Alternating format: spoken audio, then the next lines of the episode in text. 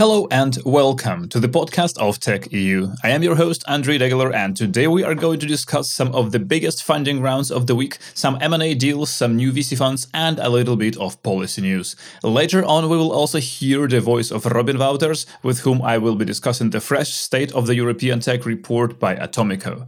But first, the news. One of the largest funding rounds of the week goes to Catawiki, a Dutch online auction platform that has just raised 150 million euros. Actually, the company calls itself a curated online marketplace for special object, and it has more than 10 million users interested in buying and or selling those objects. The round was led by private equity firm Permira through its Growth Opportunities Fund. Catawiki was founded in 2008, and uh, the company says that these days more than 65,000 objects are put up for auction on its platform every week. Catawiki is also a really good example of a big successful tech company that was founded in a pretty small city, and namely the city of Assen in the north of the Netherlands, with a population of just about 70,000 people. Although Catawiki is officially headquartered in Amsterdam right now, as far as I understand, it still has a pretty big office in Assen which also happens to be a 30 minute drive from where I live. So, always happy to report on a good story from the region. Next up, Swedish holding company MTG has acquired Hutch Games, a British developer and publisher of mobile racing titles. The deal is worth 375 million US dollars, of which 275 million will be paid upfront, and the further 100 million is an earnout payment. Hutch was founded in 2011 in London. It specializes on free to play mobile games. The company has over 100 team members, 70 of which are developers. In the first nine months of this year, the company reports 53.6 million US dollars in revenue. TransferWise has gone on a half year hiring spree, which it says is possible thanks to the company's record growth in 2020. TransferWise has laid out plans to create 750 roles globally over the next six months, of which 175 roles will be based in London. Currently, TransferWise has 2,200 employees across its 14 offices, so we are talking about increasing the headcount by about 30%. Chinese born Swedish entrepreneur Carl Pei, who is now based in London, has raised 7 million US dollars in a seed financing round for his new venture, which will be unveiled in the next few months. Previously, Pei co founded the smartphone giant OnePlus in 2013 and left the company just two months ago. No word on what exactly he's up to next, but the new thing, whatever it is, is backed by a very impressive list of angel investors, which include iPod inventor Tony Fadell, YouTube star Casey Neistat, uh, Web Summit's Paddy Cosgrave, Reddit CEO Steve Huffman, and much more. Israeli fintech company eToro has reportedly entered the unicorn club, unnamed sources told Calcalist Tech. More precisely, the company is said to be valued at 2.5 billion US dollars now, up from 800 million US dollars just two years ago in 2018. A source also revealed that, I quote, eToro's valuation is expected to significantly increase further in its next funding round, the quote ends. The growth in valuation of eToro isn't that surprising, really. Calcalist mentions that, I quote again, the company reported that it experienced a sharp increase in the number of users on its platform since the outbreak outbreak of COVID 19, and that the volume of trading in shares tripled compared to the same period last year, the quote ends. So, during the COVID pandemic, everyone wants to trade shares. That's what eToro is saying, at least. Highland Europe, a VC firm with dual headquarters in London and Geneva, has closed its fourth fund, raising 700 million euros to invest in startups across the continent. The VC is already building on its own track record of investing in consumer tech brands and software companies such as Brandwatch, Content Square, Get Your Guide, Huel, WeTransfer, and Wolt. And from the department of somewhat surprising funding rounds, uh, UK based Exclaimer has landed 100 million pounds. What is surprising about it is what the company is doing. If you don't know, I didn't, it is an email signature management platform. As VentureBeat reports, and I quote, Exclaimer's core selling point is that it allows businesses to centrally design and disseminate email signatures to everyone in the company, with consistent footers automatically inserted on all company emails across devices. The signatures can also be tailored for specific teams and individuals, with admins able to control everything from a centralized dashboard, the quote ends. Exclaimer was founded all the way back in 2001 in Farnborough. These days, it has 40,000 customers in 150 countries, and these customers include Sony, Cisco, Mattel, UNICEF, NBC, and the BBC. And some of these customers apparently are holding licenses for more than 300,000 users. If you've been to conferences, and doesn't really matter whether it's online or, offline conference, big or small, chances are that you know what Slido is. And if the name does not ring a bell, it is an audience interaction platform for things like polls, Q&A sessions, and so on, which, which supposedly increase audience engagement. This week, Slido, which is headquartered in Slovakia, was acquired by guess who? Cisco. Slido will be integrated into uh, the Cisco WebEx conferencing platform, but at the same time, it will still be available as a standalone solution. The terms of the deal were not disclosed, but I think it's also worth mentioning that in eight years since Slido was founded, it seems only to have raised a seed round of 30,000 euros back in 2013. And here comes the promised policy news. A French data protection regulator, CNIL, has slapped Google and Amazon with new hefty fines for invading users' privacy. And namely, CNIL fined Google 100 million euros and Amazon 35 million euros and ordered the companies to start clearly telling users why they track them. Per a report by Fortune, and I quote, in both cases, CNIL said the companies had illegally deposited tracking cookies in users' browsers without their prior consent, while failing to clearly disclose to the users it was leaving the cookies in order to show them personalized ads. In September, both companies stopped automatically leaving advertising cookies on the devices of visitors to their French sites. But CNIL said they still don't explicitly tell their French users how the cookies will be used and that they can refuse them. Google and Amazon now have three months in which to get in line with CNIL's demands, otherwise, they will face daily fines of 100,000 euros. The quote ends. These were some of the most notable tech news stories of this week, and now it is time to talk about the recent State of European Tech report by Atomico. And for that, for the first time in many months, I am joined again on this podcast by our founding editor, Robin Wouters. Hi, Robin, thank you so much for coming on, and I'm very happy to have you on the show. Hey, not my fault, fault of the coronavirus. Um, but uh, yeah, always, always good to be here. Thanks for asking me so many things in 2020 are going to be blamed on corona but i don't think everything is its fault you know? Well this one definitely is because it was out for like a month and a half. Yeah uh, i've been listening to the podcast so that's something. And now you have been also reading the report. Because I, di- I didn't read it. I, on- I only uh, made it through the executive summary so far and it's it's a massive thing. It is a massive thing. So kudos to Atomico and, and their data partners as well for uh, for putting this together. I think it's absolutely fantastic that they do this every year because it also shows that if you do this consistently you, you, can really spot trends. You can you can really see the evolution uh, the good and the bad uh, you know so and, and also the event that they had uh, accompanying the launch of the the report was was absolutely fantastic. So really really appreciate that they're doing this uh, to complement the work that that many many of us are doing uh, including uh, at TechEU but yeah there, there's a, a number of things that that i think are highlighted in the report that well, most of the things highlighted in the report show a very, very optimistic outlook and a very positive uh, outlook on, on, on the current state and the future of the European tech ecosystem. But there's also quite a lot of um, problems, I would say, that are being highlighted by the data, both the data and also the survey results, because they they also ran a survey with uh, with founders and investors and whatnot. Uh, so it highlights some of the issues as well, which I think is equally important. Yeah, right. Uh, the, the numbers are generally positive. I agree. I, I really uh, liked uh, I really liked most of them. I, I, ha- I have a lot of uh, questions, like no, not a lot, but a few questions uh, as well. But uh, maybe we will have time to get to them a bit later if I if I can discuss them with you. But so far, so what were your highlights behind beyond the numbers?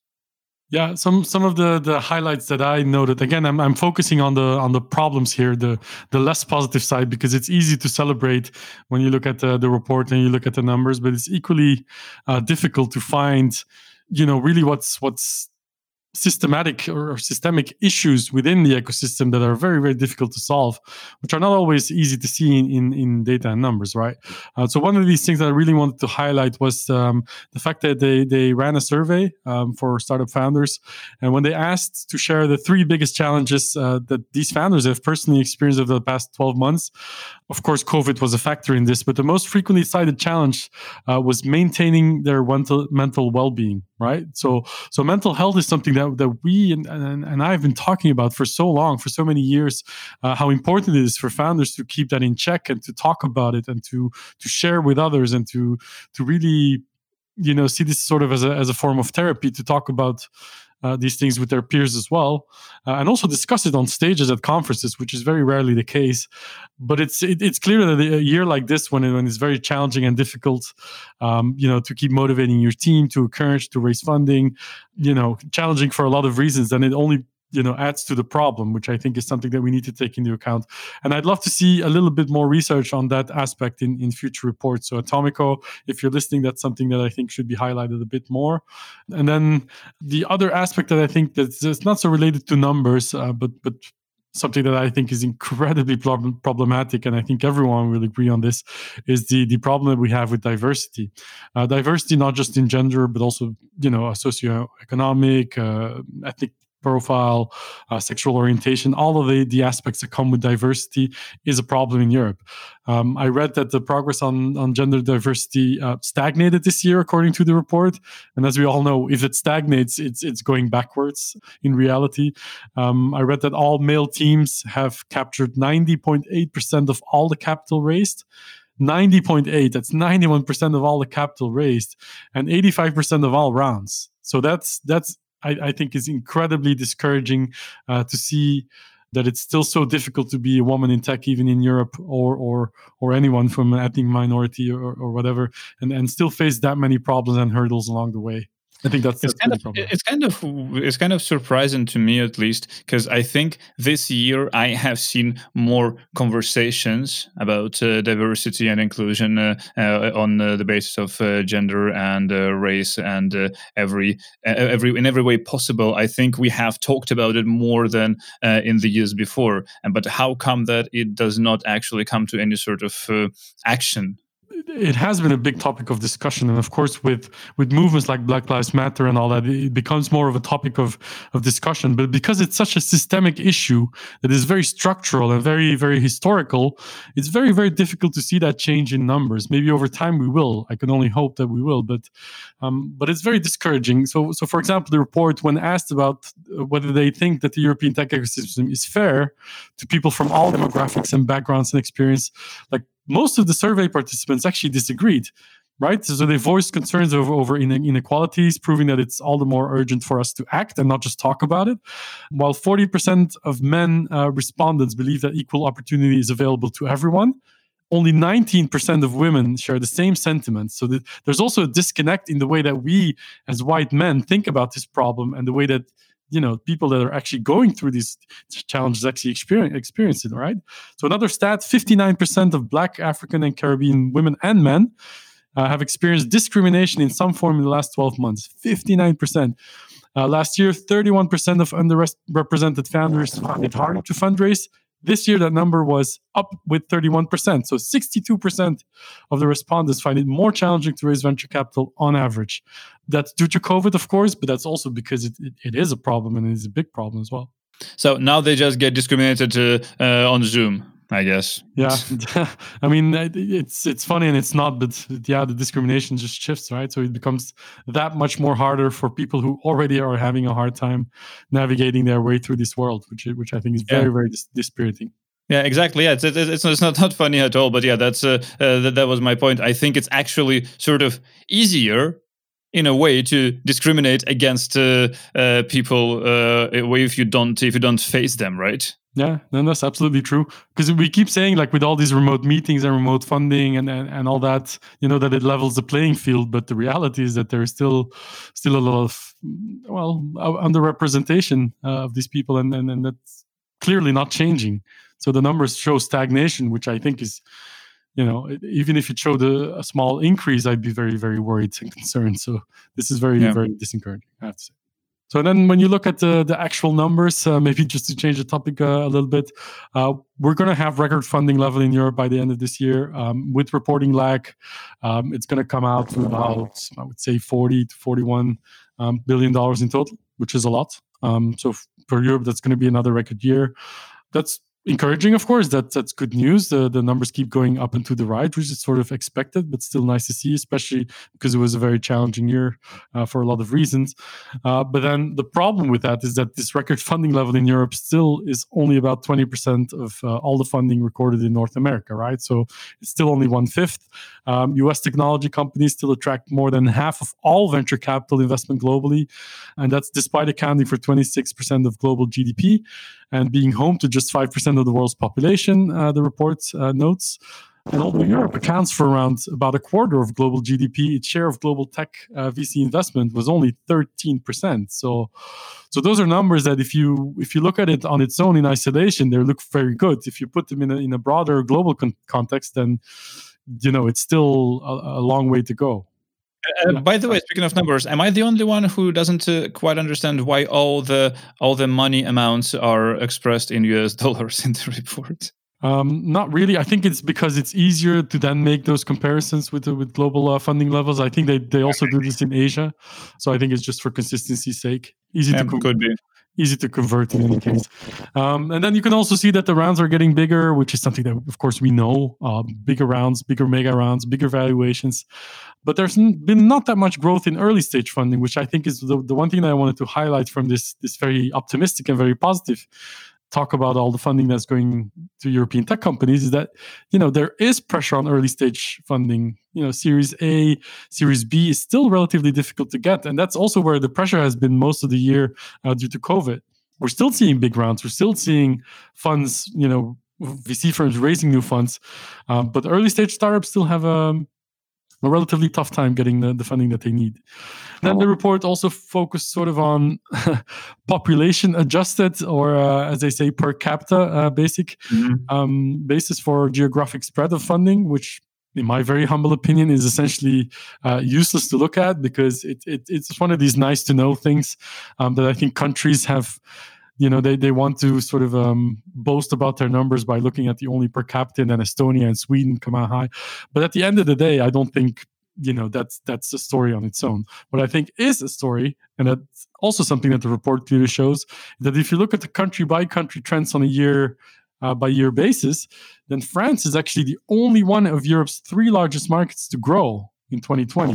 So even the UK and Germany had difficulties sort of maintaining the same level of growth in 2020, despite you know the the headline numbers and the record numbers that we're going to have in total.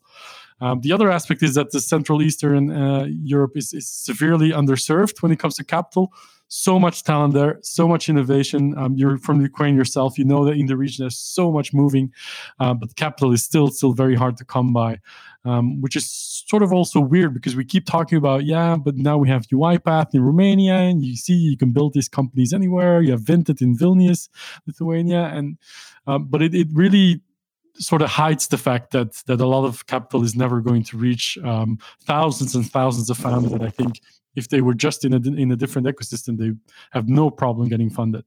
Yeah, I've just I've just been talking on a panel uh, to uh, to Carlos from uh, Seed Camp, and uh, uh we did uh, uh, talk about this more like a European sort of ecosystem rather than the ecosystem of Central and Eastern Europe and the other parts. So it's really nice to be able to talk about it. It's really nice to say that we are all the world citizens, the parts of one big ecosystem, and there is no huge difference whether you're building up your company in Romania or in the UK. But seems like the report is not really back in this.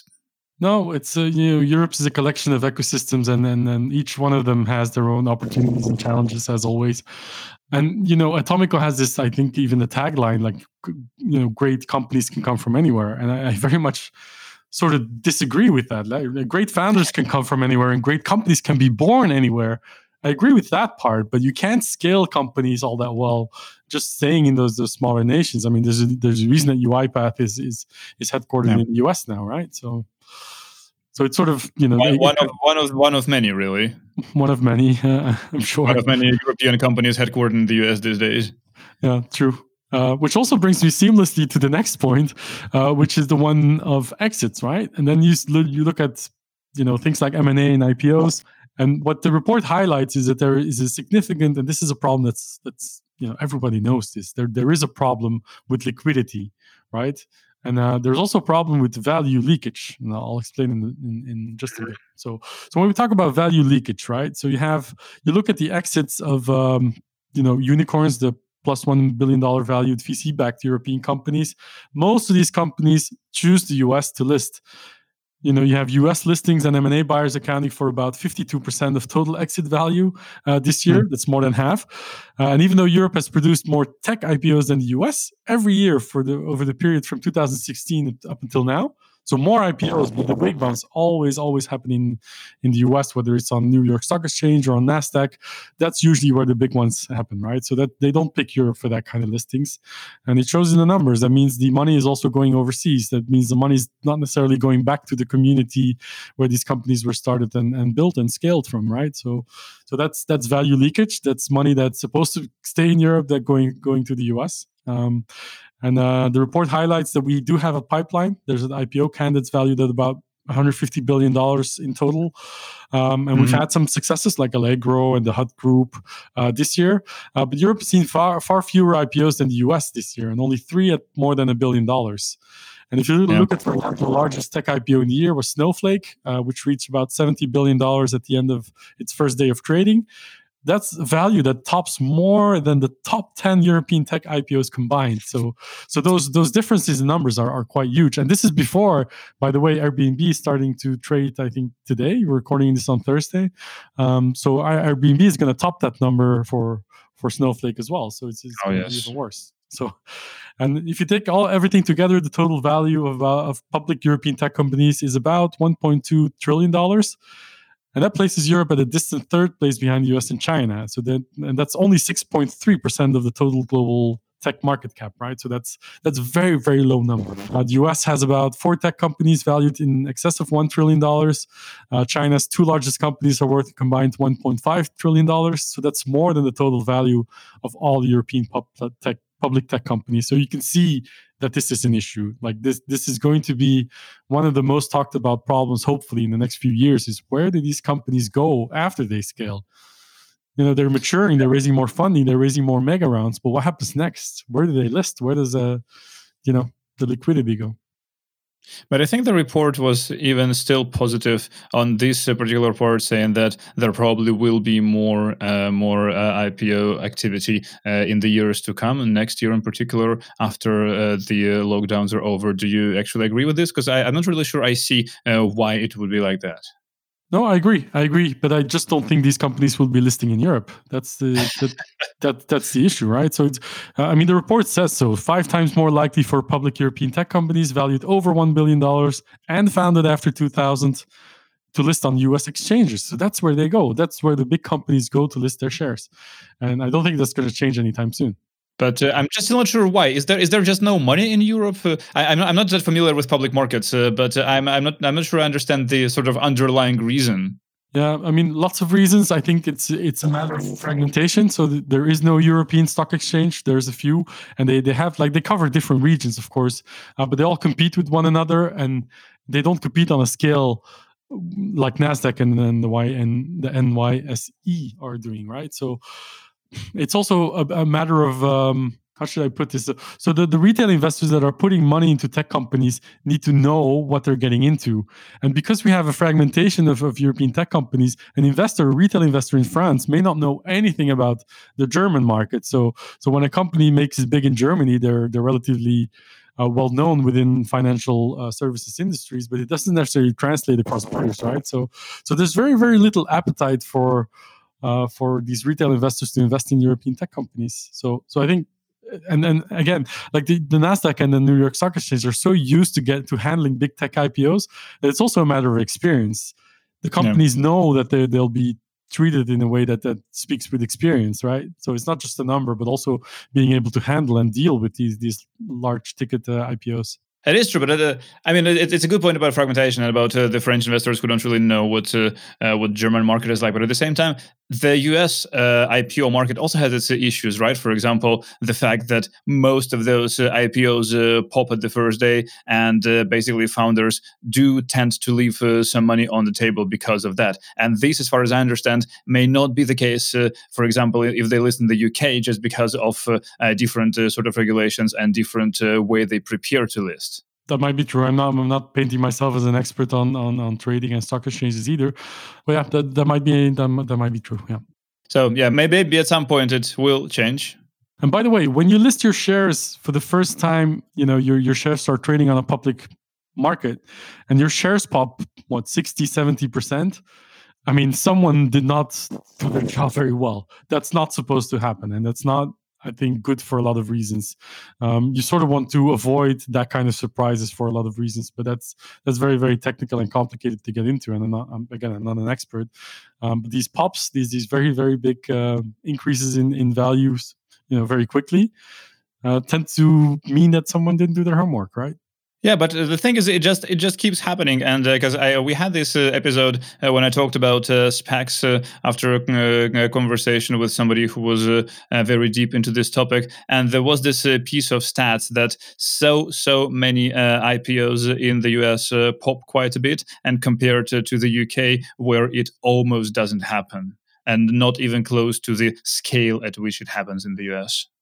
Could be that these companies are just more famous, well known, you know, and bigger, uh, that they also get more coverage. But yeah, I mean, it is definitely notable. Uh, and then when you look at M&A, that's also a bit of a problem. Uh, of course, the aggregate value of exits of European tech companies, according to the Atomico report, uh, via merger acquisitions, uh, exceeded about $90 billion uh, by the end of September 2020 when they stopped um, uh, you know, and analyzing the data. Uh, that's going to be the strongest year since 2016, but it's still compared to other regions uh, in the world, uh, it's still very, very low. Um, the trend over time also shows that while North American buyers have accounted for a relatively steady share of M&A exit volume, uh, they have been responsible for a growing share of total exit value over the past five years. Though a few larger M&A transactions led by European buyers have shifted the dial back somewhat in 2020. So you can sort of see that corporate um, corporations in Europe that are big enough to make big ticket acquisitions are becoming a little bit more active, but nowhere near the level that it should be, right? So, so that's there, there's very few exit options for European tech companies. Well, there should be many, or at least as many as for for US companies. So that's that I think is a problem that was highlighted in the report.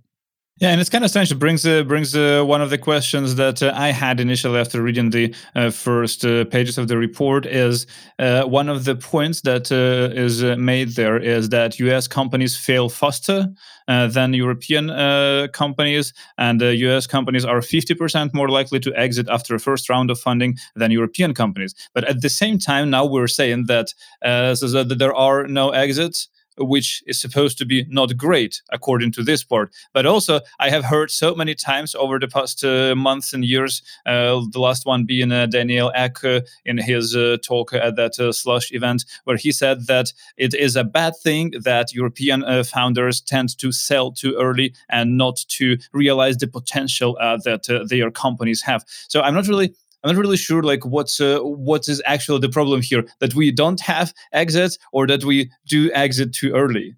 Yeah, it's a fair point. I, I think what uh, Atomico meant when they said fail faster wasn't actually failing, uh, but selling faster.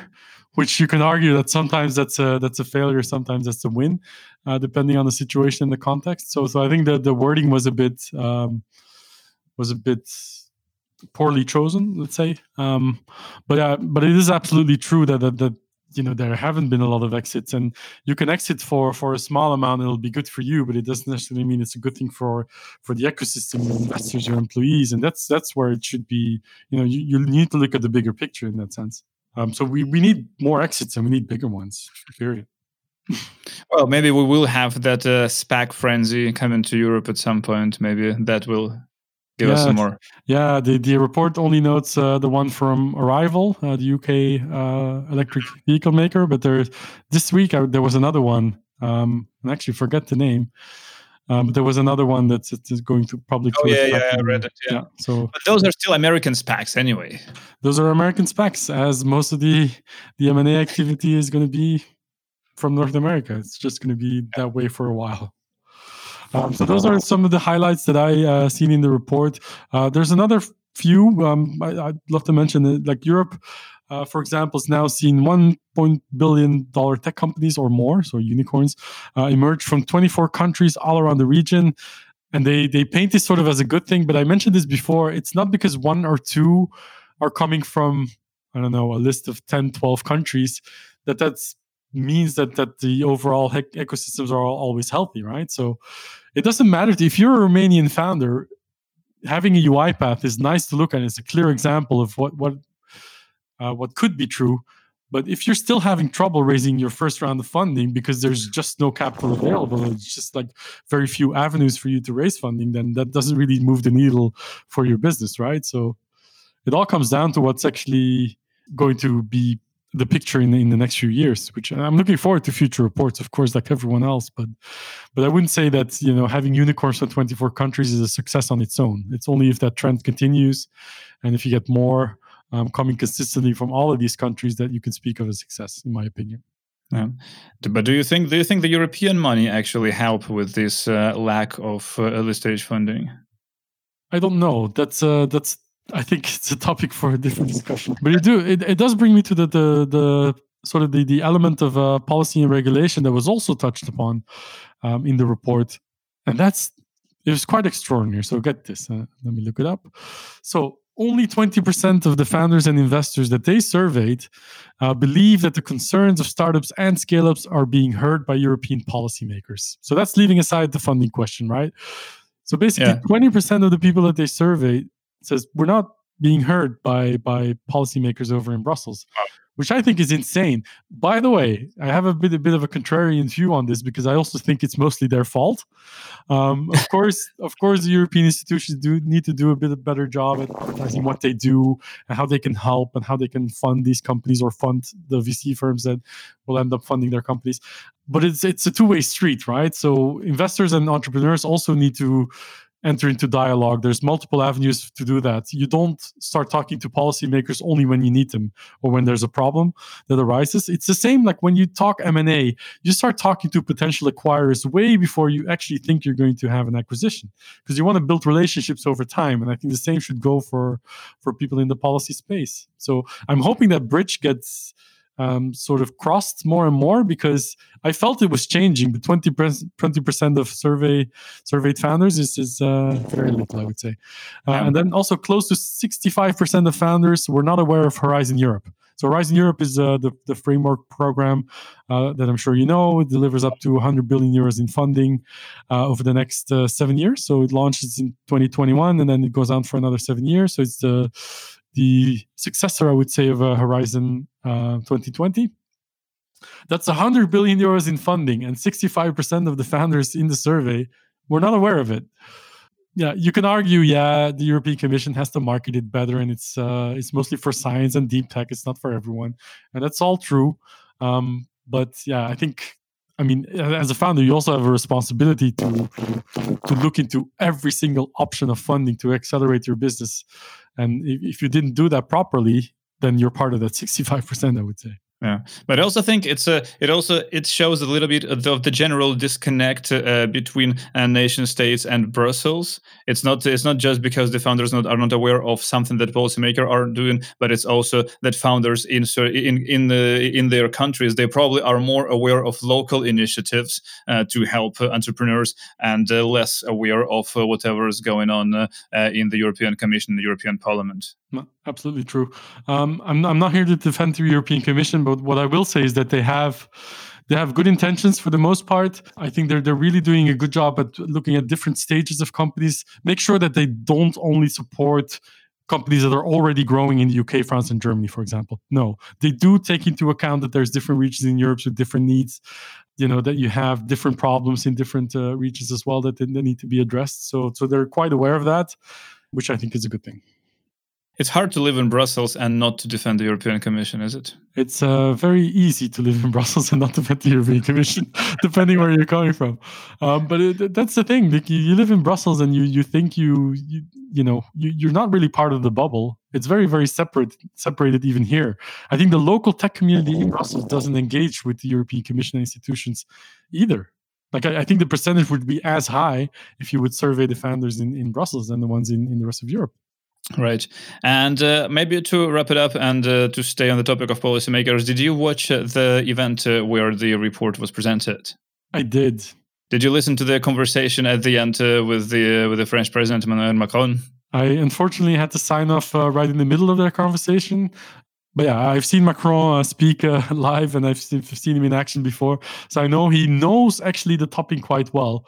But he is and he will always be a politician. So you know it's sort of a carefully worded approach to innovation and entrepreneurship um, that you know he, didn't say anything new either. So so it was a good conversation. It was interesting to watch but but do you think there is just a, like the some sort of certain, but there's certain signal maybe in the fact that he even appeared in this particular event? Uh, is it does it actually mean that uh, the policymakers on the national state levels are becoming closer maybe to the uh, to the tech ecosystem? It's definitely a good sign. I have no inside information, but I from what I heard, it was the cabinet of Macron who actually invited Niklas Zennström to come over to the Elysee in Paris to talk about the report, and not the other way around around. So if that's true, that's uh, quite impressive, I would say.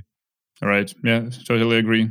Okay, so Robin, ever the optimist, uh, went through the whole report uh, to see the issues and uh, highlight them and make sure that. Listen, like being optimistic is easy. I think it's it's also quite quite necessary to look at the problems and to to acknowledge them to to point them out and then we can look for solutions jointly like with everyone else uh, together working towards a better future for europe. I know it sounds kind of cheesy but that's you know it's the reality. It's not it's it, it's not never going to be you know rainbows and sunshine and th- there's always going to be issues so addressing them is starts with identifying them right? Okay so we've got another year to work and to see uh, how it gets reflected in next year's report yeah. Well, thanks for letting me rant about uh, about Europe once again. Always a pleasure. Thank you so much. Talk soon. Bye. And this is it for our today's episode. Thank you so much for listening. I do hope that you enjoyed it. Please help us spread the word, tell a friend or colleague about the show, and follow our updates on Twitter at tech underscore EU. Audio engineering for this podcast done by SoundPulse, that is sound-pulse.com. Please feel free to email us with any questions, suggestions, and opinions at podcast at tech.eu. I will talk to you again next week. In the meantime, enjoy your weekend and take care. Bye bye.